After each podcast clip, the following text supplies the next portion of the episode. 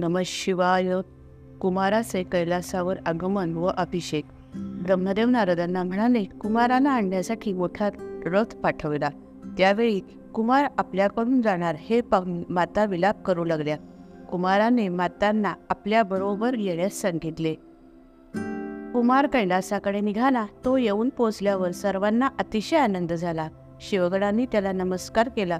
शिवपार्वतीला अतिशय आनंद झाला. कुमार रथातून उतरला व शिवपार्वतीला त्याने नमस्कार केला. देवस्त्रियांनी कुमारास ओवाळले.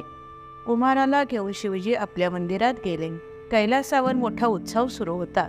शिवजींनी कुमाराला रत्नखचित आसनावर बसवले. पवित्र जलधारांनी वेदमंत्रांच्या घोषात त्याला स्नान घातले. त्यानंतर त्याला मुकुट व अनेक आभूषणांनी सजवले.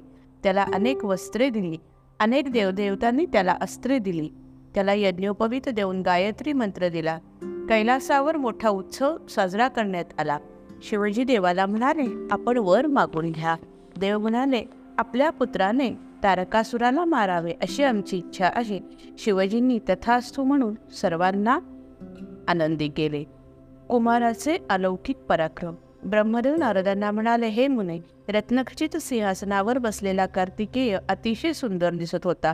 त्यावेळी एक यज्ञकर्ता ब्राह्मण तेथे आला आणि म्हणाला मी अजमेध यज्ञ सुरू करत आहे परंतु माझे येथून अज पळून गेले आहे. आपण थोर शिवपुत्र आहात. आपणामध्ये प्रचंड शक्ती आहे तरी आपण त्या अजला परत आणावे ही प्रार्थना. कुमाराने वीरबाहूला अज शोधण्यासाठी पाठविले. परंतु ते कोठे सापडेना? शेवटी वैकुंठात अज सापडले व वीरबाहूनी त्याला पकडून कुमारासमोर आणले. त्यावेळी त्या ब्राह्मणाला अतिशय आनंद झाला. तो म्हणाला आता माझे अज मला परत द्या. त्यावेळी कुमार म्हणाला या अजाचा वध करणे योग्य नाही तरी तू आपल्या घरी जा. तुझा यज्ञ आनंदाने संपन्न होईल. देव दैत्य युद्धास प्रारंभ. ब्रह्मदेव नारदांना म्हणाले हे मुने कार्तिकेयाचा पराक्रम पाहून श्रीहरी व सर्व देवांना फार आनंद झाला. त्यावेळी आकाशवाणी झाली. हे देवांनो कुमारांना पुढे करून दैत्यांशी युद्ध करा. तुम्ही विजयी व्हाल. आता तारकासुराबरोबर युद्ध करण्यासाठी सर्व देव कुमाराला घेऊन निघाले. युद्धासाठी देव आलेले पाहून दैत्यांना आश्चर्य वाटले. तारकासुरास भयंकर राग आला. दैत्याची सेना घेऊन तो निघाला. देव आणि दैत्य हे एकमेकांसमोर लढाईसाठी आले. रणवाद्ये मोठमोठ्याने वाजू लागली. भयानक युद्ध होणार याची सर्वांना जाणीव झाली. कुमार एका रत्नखचित रथावरती आरूढ झालेला होता. देवसेनेचे तो नेतृत्व करत होता. त्यामुळे सर्व देव हे निर्भय होते. त्यानंतर युद्धसूचक भेटीचा निनाद झाला. युद्धाला सुरुवात झाली. दाही देशांना युद्धाच्या गर्जना ऐकू येऊ लागल्या. महाबला महाबलाढ्य योद्धे एकमेकांशी युद्ध करू लागले. तारकासूर इंद्राबरोबर युद्ध करू लागला. शस्त्रांच्या मारा माऱ्यामुळे युद्धाने भयानक रूप धारण केले. महायुद्धाचे वर्णन.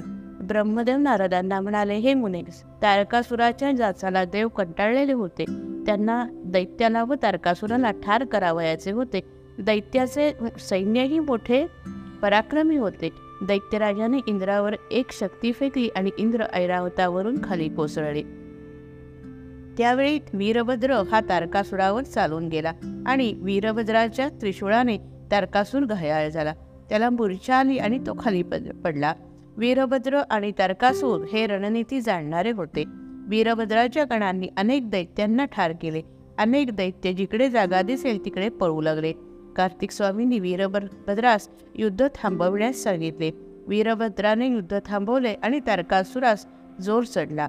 आता त्याने दै देवसैन्यावर बाणांचा वर्षाव सुरू कर वर्षाव करण्यास सुरुवात केली.